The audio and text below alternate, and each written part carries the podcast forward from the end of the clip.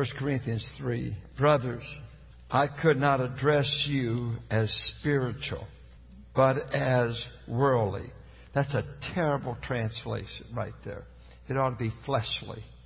Uh, uh, King James used the word carnal, and all they did is borrow the Latin word carne for flesh, but the word really is fleshly.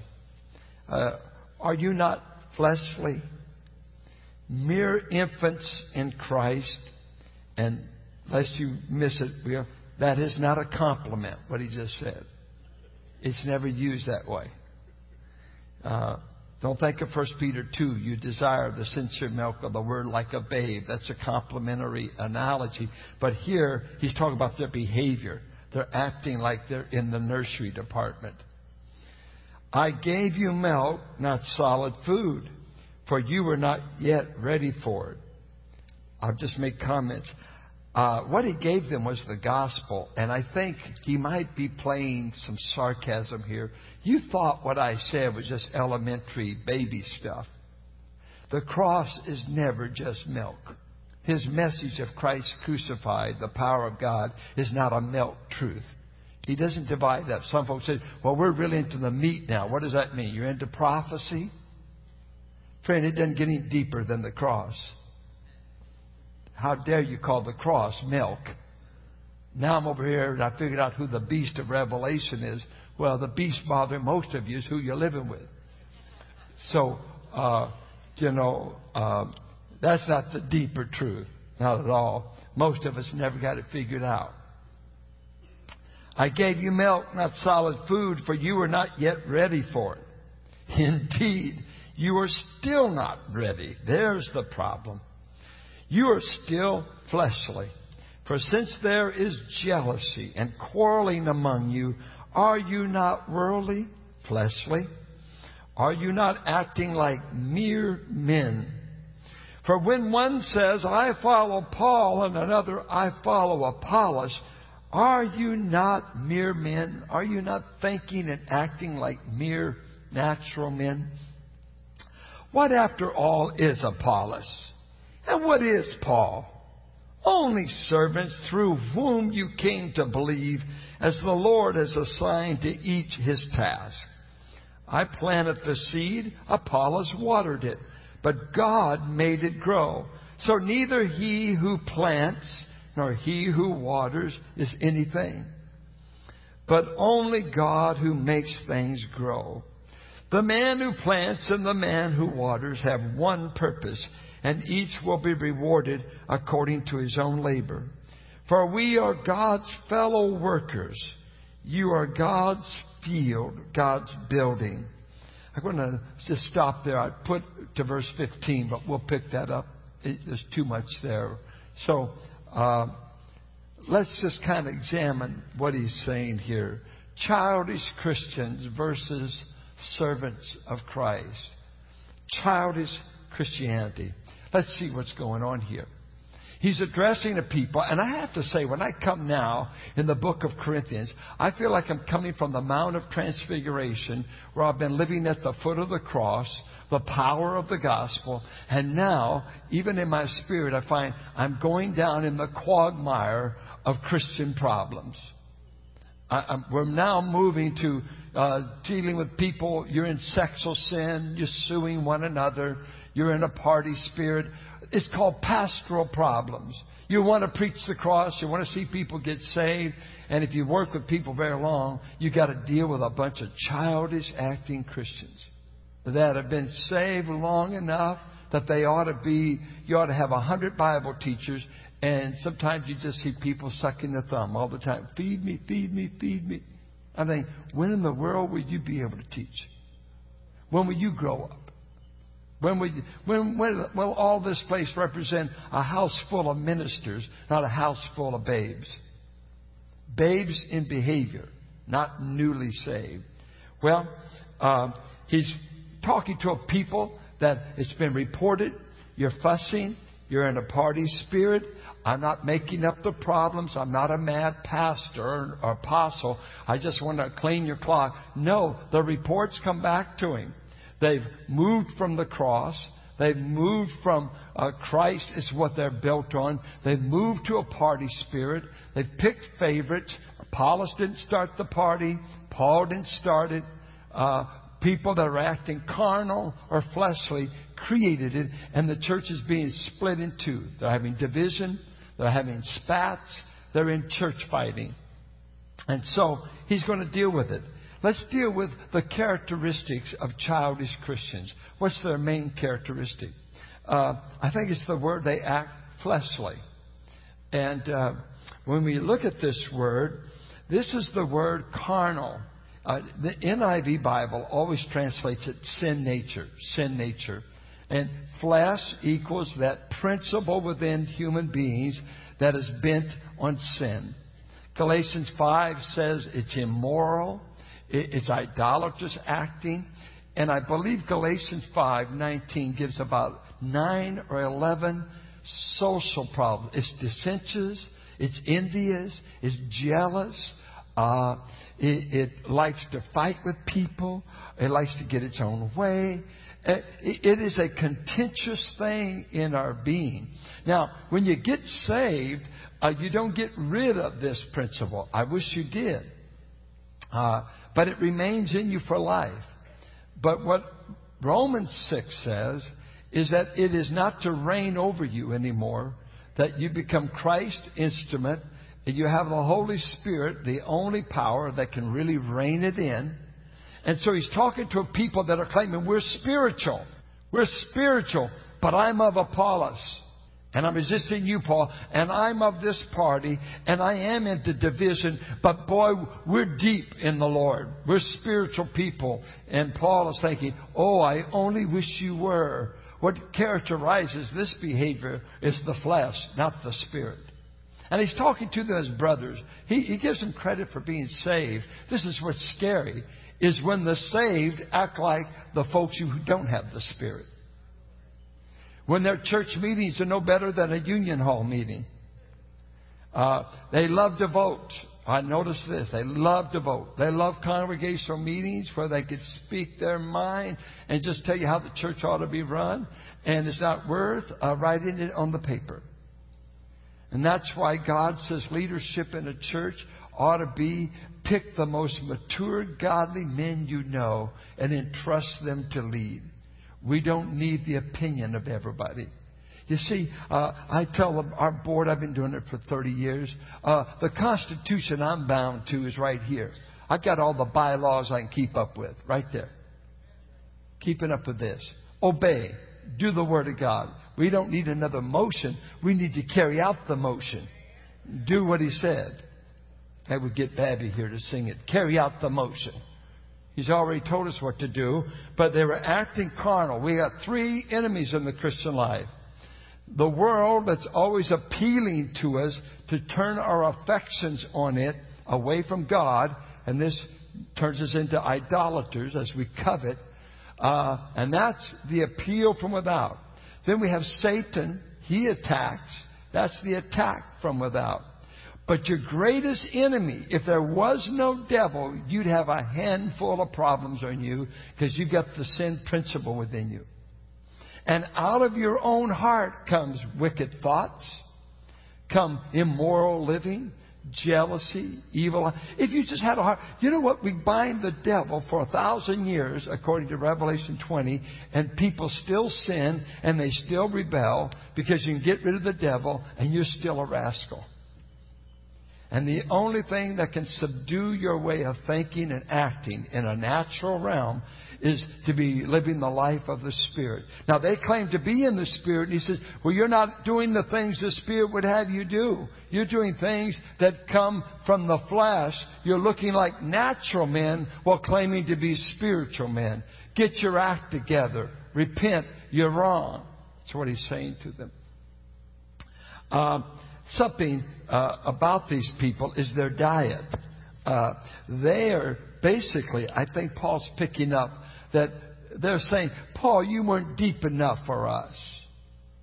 Uh, you know, uh, get, let's get on to the meat. And then he says, no, no, you got to know, when I first came to you, I just gave you the milk of the cross and the gospel and how you got saved. Now I hear you guys would like to really move on to steak and really get into the, the, the real meat of the word. He says, but I look at you and you've never grown any teeth. You don't have any, you're all gumming it. What would you do with meat? You don't have the ability to masticate the food in your mouth so you can ingest it. Your problem isn't the depth of the word, it's your lack of comprehension of it. You don't even get the cross yet, or you wouldn't be dividing the church up into little spats. You wouldn't be breaking up what Christ bought. Be careful how you conduct yourself in a body bought at the price of Christ. You don't get to run it the way you want. You're under one Lord. This is His church, not yours. You're just privileged to be a member. Don't be telling Jesus how to have church. And don't be splitting up the church. Well, I'm after this guy. I'm after that guy. You're after neither because you're not after Christ. You see, the carnal believer is always about human personalities because he's taken his or her focus off of Christ. Then you become enamored with people. And it's the popularity contest. He said, You're, You've not grown any teeth. Matter of fact, you're not even potty trained. Your problem is you're still acting like kids and you want me to treat you like adults. That was a favorite line of my dad to us kids. If we would do, do something, misbehave, oh, you, you know, you want the car keys, you want some money, and maybe if we didn't do something, and his great line to us, besides saying the soft spot in our head had never healed, he would also say, you want me to treat you like adults, but you want to keep acting like kids. And that's what he's dealing with these people. You're wanting greater information, more stuff, because you're posing to be super spiritual. I'm dealing with your heart problem. I've heard of the quarreling. I've heard of the house of Chloe. And your problem is you've not grown since I've been, it's been five years now. Because he was there 18 months. Apollos followed up. He's over at Ephesus. He said, You've not grown since the last time. You've reverted. And uh, one of the great problems and heartbreaks of dealing with people is to see them uh, profess the faith and never progress, never grow. Uh, the writer of Hebrews deals with it in a way that by the time you ought to be teachers, you have need to be taught again.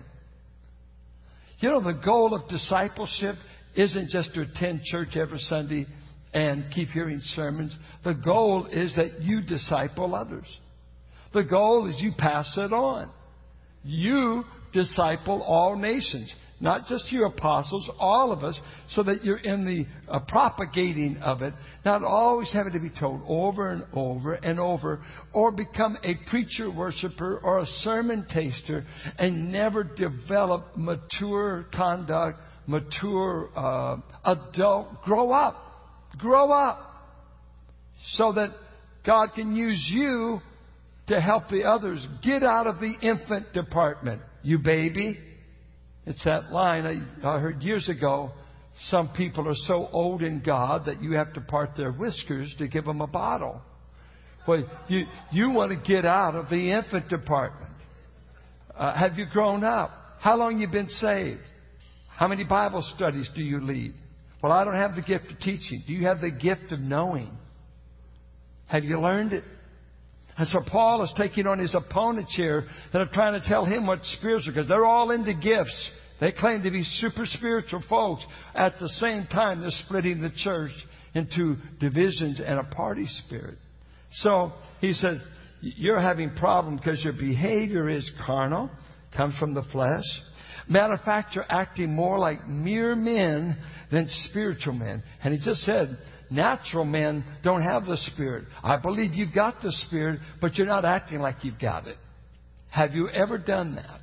Have you ever got where you were acting like you weren't in the Spirit? You were jealous, envious, telling people off, giving way, giving uh, bits of your mind you couldn't easily afford to give away. You better keep all you got. Uh, and, and just a divisive, uh, wherever you go, there's conflict and tension because you walk after the flesh when you deal with people. That's why real maturity, if you got saved and we could fly you to a private island and just leave you there for 10 years, you would not come out a mature believer. You'd come out an untested believer. You got to have some other people you submit to, rub, forbear with, forgive. It takes a body to help produce maturity. It's not just put me out on an island, put an IV uh, of a New American Standard Bible into my veins, and I will grow up to be mature. No, you won't. You'll grow up to be arrogant, but you won't be mature. Because knowledge alone makes you arrogant. Whose feet have you washed? Who have you forgiven? Who have you shown forbearance? Who, where, where do you give in? Where do you show sweet reasonableness? Christianity is a family faith. It's a we're sheep. We're not raccoons. We travel together. We travel together. We're not lone rangers. We're a body. And the more isolated I see a person, and the person who never can find fellowship, I say, What's your problem? Are you friendly? Are you giving? Or are you always judging the saints on what they do to you? Why don't you learn what John F. Kennedy said? Quit asking what this church can do for you. Why don't you ask what you can do for it? What are you going to do in the body? Quit asking what we, we don't owe you anything. Don't, don't be asking the question, do we love you? We may not. We may be as carnal as you. You've got to always bring it back, who am I loving? It's not whether I'm loved, it's whether I love. Will you love because you're walking in the Spirit? You can't keep from loving when you're controlled by the Spirit. But don't start judging others where they're loving. This might be their carnal day. Let them enjoy it for one day. Get over it. See, this state here of carnal is not the carnal Christian that I grew up with. That it's a state. It's two kinds of Christians, the spiritual and the carnal. No, they're acting out of keeping with the Spirit. They're to get over it. They're being rebuked. It's sin. And he says in Galatians, you can be immoral as a believer, but he said, he who practices this, and it's their way of life, shall not inherit the kingdom of heaven. Any of those works of the flesh, if that's the way you are, you're not saved. You can act that way when you sin, but you better get right. It's not a way of life. You can be irritable. You can have your short moments. You can be critical. You can this. But if that is what you are, then I would ask, am I saved? Because the Spirit is showing no evidence of it in you. Because He changes our temperament and changes the way we interpret facts and people, doesn't He? People don't all of a sudden become perfect because you got saved. God just makes you start loving. And you quit picking on what's wrong with them. And what does He do? Uh, he says, uh, here's the proof. I know that you're not walking in the Spirit because you're jealous. Uh, you, you're quarreling. Uh, uh isn't this from the flesh? Um, matter, matter of fact, are you not acting like mere men? Mere men. This is the way natural men act. And for when one says, and I've heard this, I told you this in chapter one, I'm a Paul, and of course they said I was a Cephas, but the two that are really being compared. Apollos followed Paul, and so they're always comparing. That's the two parties that he's really playing off of. Now he's going to go into a description of what we are in contrast to what you are. You're into a party spirit, into jealousy, and over here, claiming to be adults, but still laying down on the floor and kicking and screaming and throwing a fit as a carnal acting Christian. He said, Let me tell you what Apollos really is and what I am. And he begins a discussion of being a servant of God. Servanthood will always take you out of the category of being carnal. Because carnal people are always living for themselves. Listen to what he says. What after all is Apollos? And what in the world is Paul? Only servants. Only servants. You can't get a higher office in the church than Paul had. No apostles in this place. He was an apostle. Wrote more of the books of the New Testament than any other man. This is our highest officer in the church far as gifts are concerned. But he said, really all that I am when you boil me down is I'm a servant. And I want to give you a little uh, word, a handle. It had two words for servant. One was, I'm a slave. I'm owned by God. It was doulos. This word is diakonos. We get our word deacon. You see, the word deacon was never a political uh, board. It was the fellowship of the yoke. It was the fellowship of men in the church who publicly said, we offer ourselves to serve and do whatever it takes to see this ministry happen. We're servants. And, and that's what a true deacon is. You could be in the office of one. You could be a Sunday school teacher, usher. You can do a hundred other things in the church and come under this word. Listen to some things about it. What did the word literally mean? It meant to uh, literally to stir up dust doing something. It wasn't uh, Rip Van Winkle, well, we ought to do. No, this person stirred up dust doing it. It was used of waiting on tables, just a table waiter. A very ordinary, and it came to be used of to care for, to serve. But listen, I quote to you from Kittel's lexicon. It says this To the Greeks, service is undignified. We are born to rule, not to serve.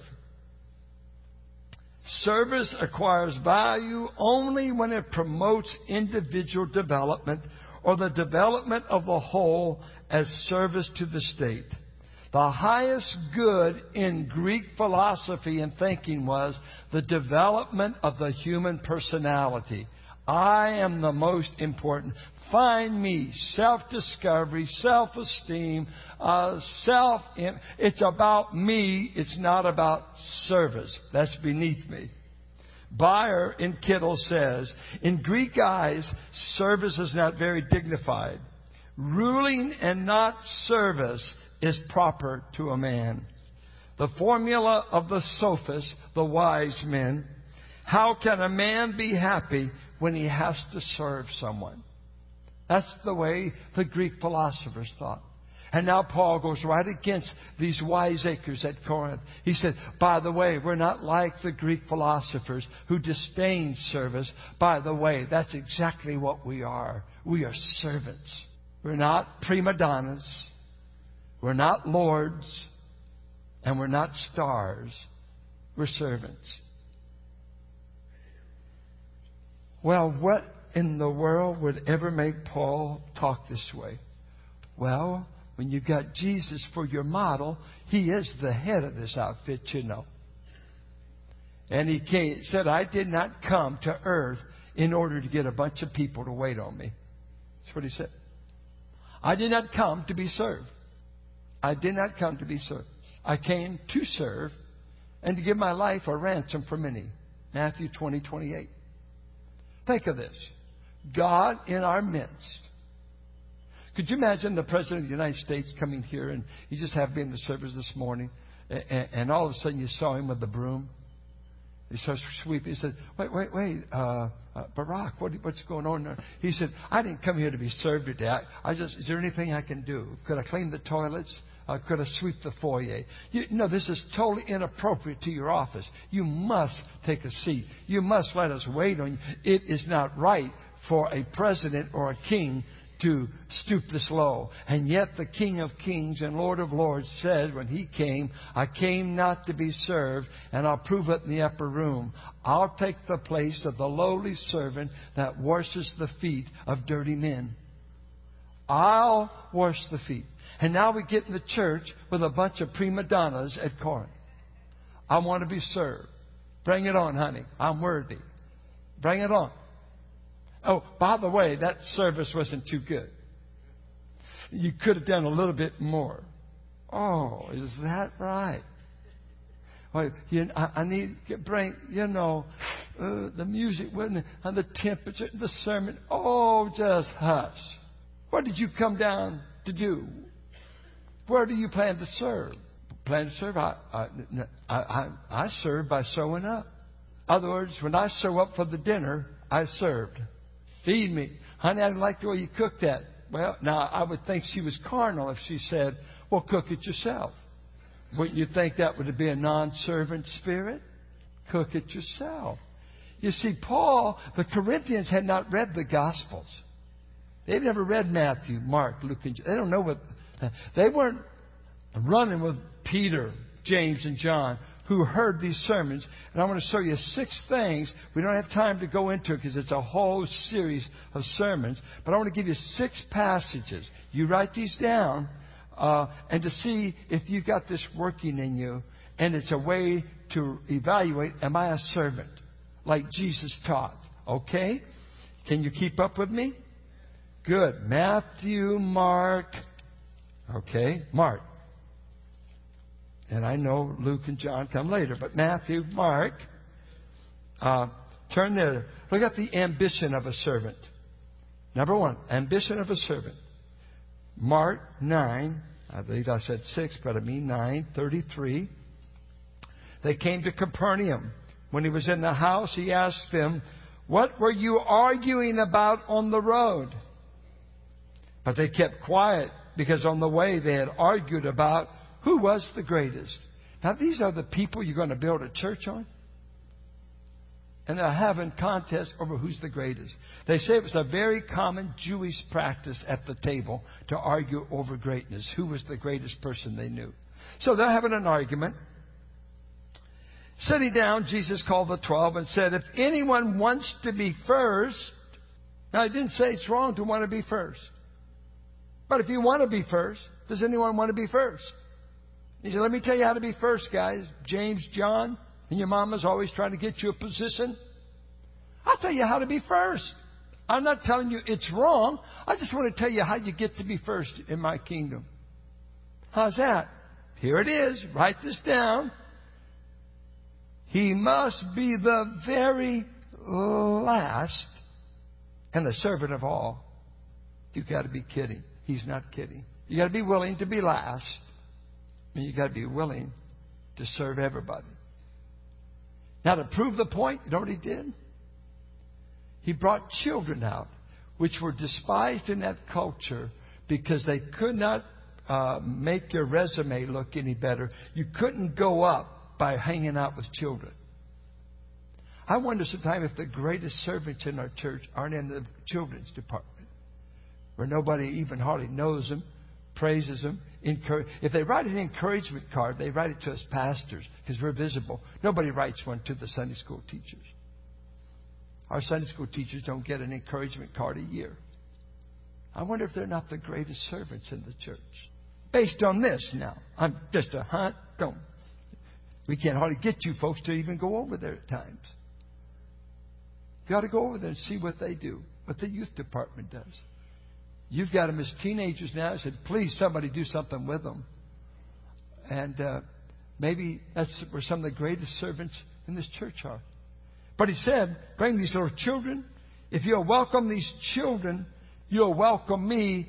So if you want to be great, don't worry about who you get to minister to, the biggest church, the biggest, the folks with all the money, the folks with all the, uh, the doctors, lawyers, and, and CEOs. Uh, why don't you Take time to be good to children. That'll just test your ambition. Because I want you to be great. I just want you to do it my way. You've got to be last. I love what uh, Deborah and them do in the music ministry. Their theme is uh, servants, not stars. We're not looking for prima donnas to be on the platform of this church. We're looking for servants to sing. We're not trying to discover new talent. Well, let's keep on. This is too convicting. Uh, let's uh, look at the choice you'll have to make. Matthew 20. The choice you must make. When he says, uh, he predicts his death for the third time. Third time in chapter 20. And in verse 20, then the mother of Zebedee's sons, James and John, came to Jesus with her sons and kneeling down asked a favor of him.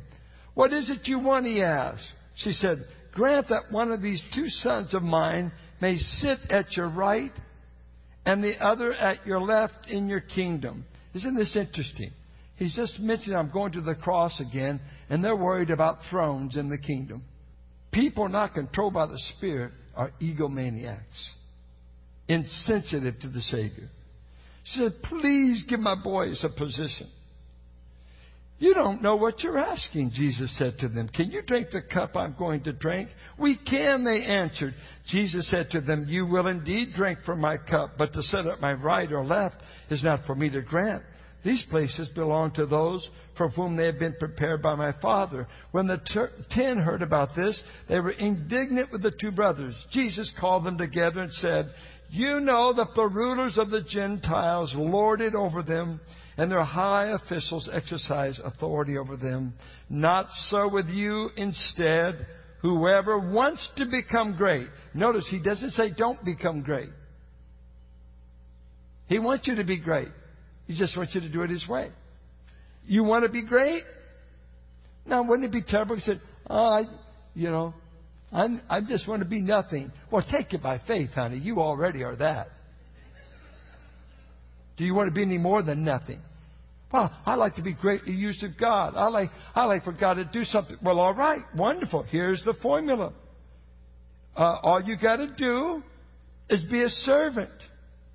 And whoever wants to be first must be your slave. Nobody does this. Verse 28. You're looking there, aren't you? Verse 28. What does it say? Just as the Son of Man, and, and who's that? The Emperor of Rome? Uh, Jesus did not come to be served, but to serve and to give his life as a ransom for many. You can't be promoted in any method other than the divine Christ model. He's the model. And if you don't like it, you're in the wrong outfit. You better get in corporate America. You better get out there and run with the sharks and see how good you keep up. But in God's church, greatness in His kingdom and His church is servanthood. It's not trying to be first. And He's taking on these Corinthians. How dare you make me the head of a party? I'm not running to be the head of a party at Corinth. How dare you make Apollos the head of some? We don't want schools named after us. We don't want a party in that church named after us. Just reading a bit on the biography of uh, Spurgeon. Did you know when they buried Spurgeon what they put on, on his tombstone? C-H-S. He wouldn't even allow his full name to be spelled out because he said, I want them to know just an ordinary servant was buried here. C.H.S.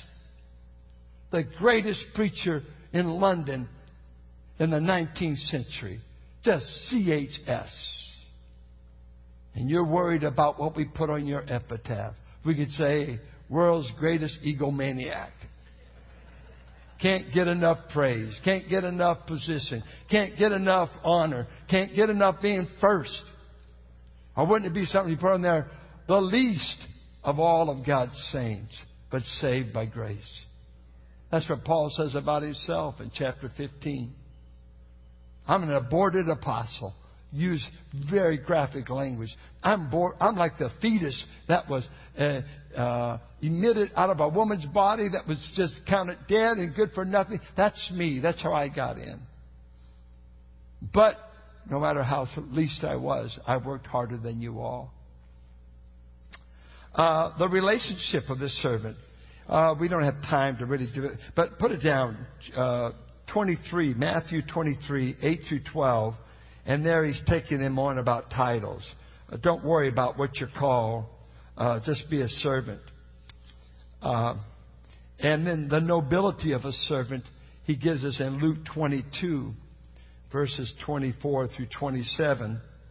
And he's telling them men want to be called benefactor, they want to be called Augustus. And he goes on to say, uh, minister in lowly places and don't seek titles of honor. Uh, that's not our place. Then he says something, the paradox, number five, John 12, and I'm just giving you the glimpses. Uh, we can't settle down here too long, but look at John 12, the paradox of uh, being a servant. Um, Jesus says in verse 23, Jesus replied, The hour has come for the Son of Man to be glorified. I tell you the truth. Unless a kernel of wheat falls to the ground and dies, it remains only a single seed. But if it dies, it produces many seeds. The man who loves his life will lose it, while the man who hates his life in this world will keep it for eternal life. Now watch. Whoever serves me must follow me. And where I am, my servant also will be. My Father will honor the one who serves me. And what was the model he gave? Are you willing to die to your own ambitions and to your own way of doing things? Willing to put to death your selfish, self centered ambitions and die and serve anywhere, anytime, any place he wants. I read years ago about a pastor that was coming down with Alzheimer's, had a wonderful church, but in the process and progress of the disease, uh, he began, he had memorized many verses, but he began to stumble in the pulpit. And uh, uh, the congregation noticed it, and for sure he did. And uh, out of consideration, uh, at the next board meeting, uh, he told the men, uh, I know I'm, I'm slipping in the pulpit, and I know I won't be able to be there much longer. This disease is taking my memory and my ability. And he said, while I can still remember, he said, I like to make a motion. And uh, they're listening. And he said, I like to make a motion and have you men vote on it that uh, once the disease takes away my ability uh, to preach, that you'd at least let me be a janitor at this church. And if you vote that in, because he said, I'll, I'll do anything I can to propagate the ministry of this church. And if I can't teach and preach, I'd be glad to clean bathrooms and to mop floors. He said, I just want to be of service. Would you put it in the minutes? What is there in the church you won't do? You have to ask that. What are you willing to do? And here, Jesus. My service will result in a crucifixion outside of Jerusalem. And I'm telling you, men, if you follow me, you've got to die to the self life. Peter, you're going to have to sell the fishing business because I've called you to come follow me and die. I've called you to forget all this stuff, just making money and, and going up and, and doing things. Die to yourself. Die to you being in charge. Because you see, the only way I can multiply your life for things eternal is if you die to your small ambitions and begin to follow me. But let me tell you, in dying, you will multiply the impact. And I never look at this passage, but I, when I remember when I was in the real theater undergoing some great trials in my spirit, and uh, Malcolm Lee on a Sunday morning simply said to me, uh, Pastor, how are you doing? I said, I, I'm not doing well. He said, Well, it's like we're watching you die every week. That's not great to tell your pastor. That's what you look like to the church. And when he said, that, I said, Oh, I think you're absolutely right. I believe I am dying in this church. If God let me, I'd leave this church in a minute because I feel I am dying. And then right then, this verse was quickened to my mind by the Spirit. I said to him, But God's specialty is resurrection. And if He can make a kernel of wheat sprout up and produce more, He can revive a nearly dead preacher and do something else with me. But I am on the verge of dying. And I find out it's totally scriptural. And I find those men that God has used greatly in ministry have come to the place in their ministries that they've had nearly a death experience, that results weren't there, sermons weren't coming, uh, they weren't being effective. One, and it drove them to die to all of their reliance on self, uh, whatever they, and cast themselves, I'm dead unless you produce a crop. And that's exactly what he's going to tell us. And then the reward of a servant, I'll just give you Luke 17 and Luke 12. And I'm not going to go there, but I think one thing amazing, he says in Luke 12, When the king comes back and throws his banquet, hear this, Luke 12, you read it for yourself. God the Son says, I will be serving you at the table at the marriage supper of the Lamb. Let me give you the exact verse so you can Luke 1237. He gives the parable of the master that when he comes back, he will wait tables for the servants. And guess what? I can't even comprehend it, and I'll keep my emotions in check. To imagine seeing the resurrected Lamb at the marriage supper of the Lamb, and who's serving the food but Jesus? Can you imagine, Lockwood, that Jesus would wait on you in the future? Here, here's your food. Well, he washed their feet in the upper room, and he gives it. You read the parable. When I come again, I'll still be a servant. And I'm going to serve my servants. The reward's coming. Maybe not in this life. But when I see Jesus with his five wounds and resurrected body and in his majestic glory, actually girding the towel again and wanting to serve me, it is incomprehensible. Now, listen to what Paul says about himself and Apollos, and we'll only go the verses that he uses the agriculture analogy. I must rush. In three minutes, all start coughing, and I'll stop. Listen to what he says. What after all is Paul? What is Apollos? Only servants. We've only done what God assigned to us. He said, I'm a church planter. I planted the seed. I was there 18 months. Apollos came and God blessed him to water it. Rich and I know a man, Al Rutledge, in this area. He, he started so many different churches, and about the time it got to be 200, 250, 300, uh, he'd get bored. He, he'd go start, go rent a hall and start another church. And right now, man, the goodies are coming. They now give you a salary, Al. They can start now, you can start bragging a little bit. You got a growing church. You're up to 300. You, and, and every time he'd get, he'd look for someone, hand it off, and he'd be over here or another guy in this area, Bill Herzog. They, they were just starting Grange halls here and that. They, they weren't all into uh, how big a church they got. They were planting all the time. Planting, planting, planting. The other pastors come along and watered it and the thing would really grow. And of course, you always give the present pastor all the credit for what happened. Hey, who is Bill Herzog? Who is Al Rutledge? Started all kinds of churches. They didn't care about being the pastor of a large church. They just went to hard places, barren places, and just start from nothing. Would you do that if that was God's calling? Paul said, You know, I'm a church planter. And Apollos, thank God God used him to water it. So neither he who plants nor he who waters is anything. Now, this is Paul describing himself. But only God who makes things grow. I don't think most of us believe that verse. I don't think most preachers believe it. Because we got all kinds of church growth techniques and philosophies and stuff. You, you know, uh, I, I think I could say this without contradicting myself. I've always been amazed this thing grew because I didn't make it grow.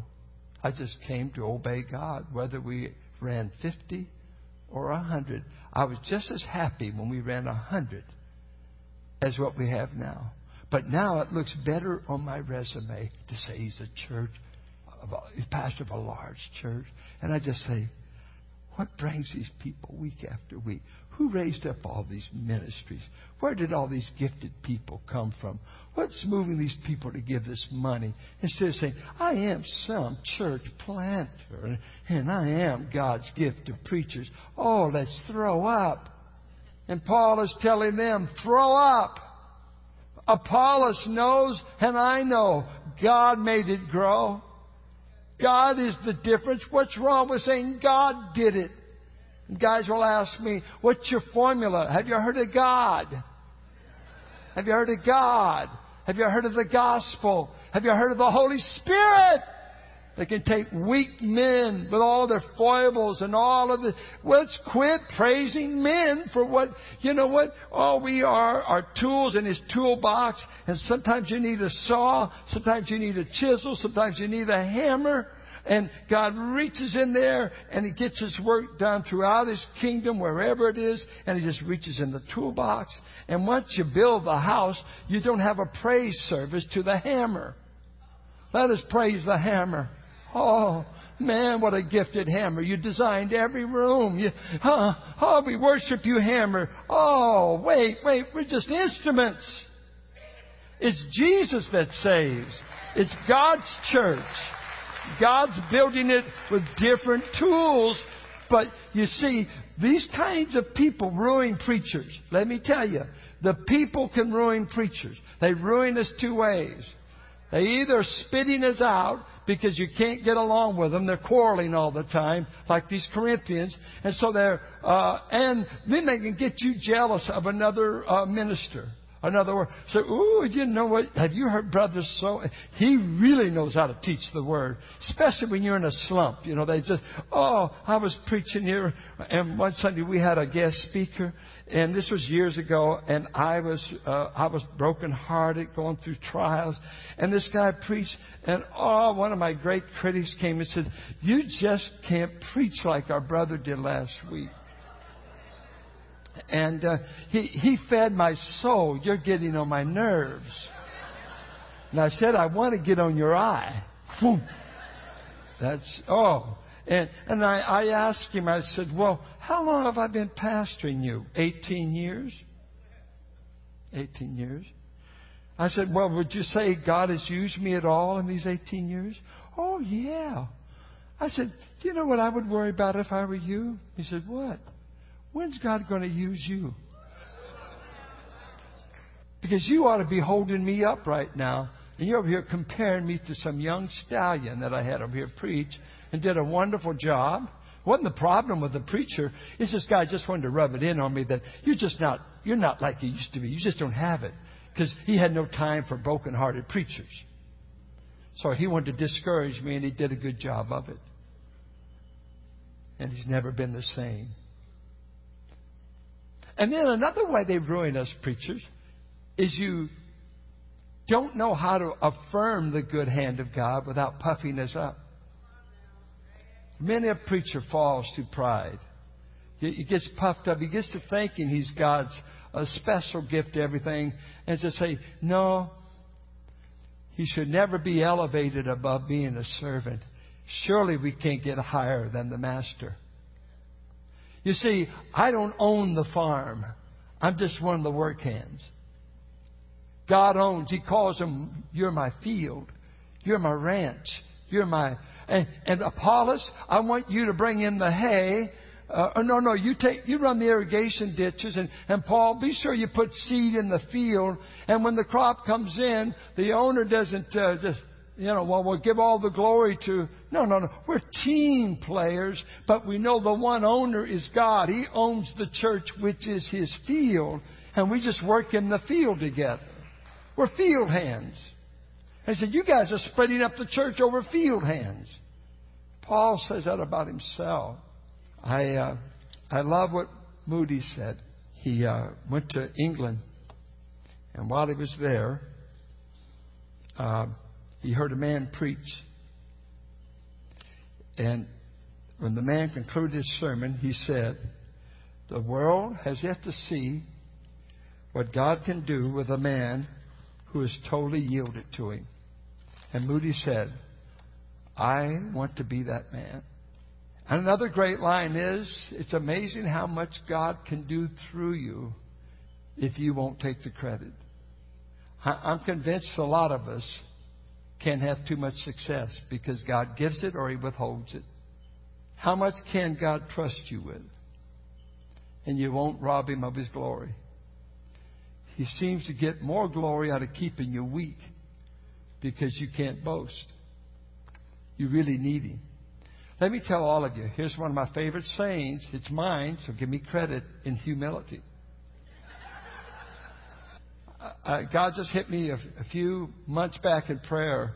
I always thought I was doing a favor to tell God I needed Him, and then it just hit me. Everybody needs me. Do you want me? Everybody needs me. The difference in you ought to be you want me.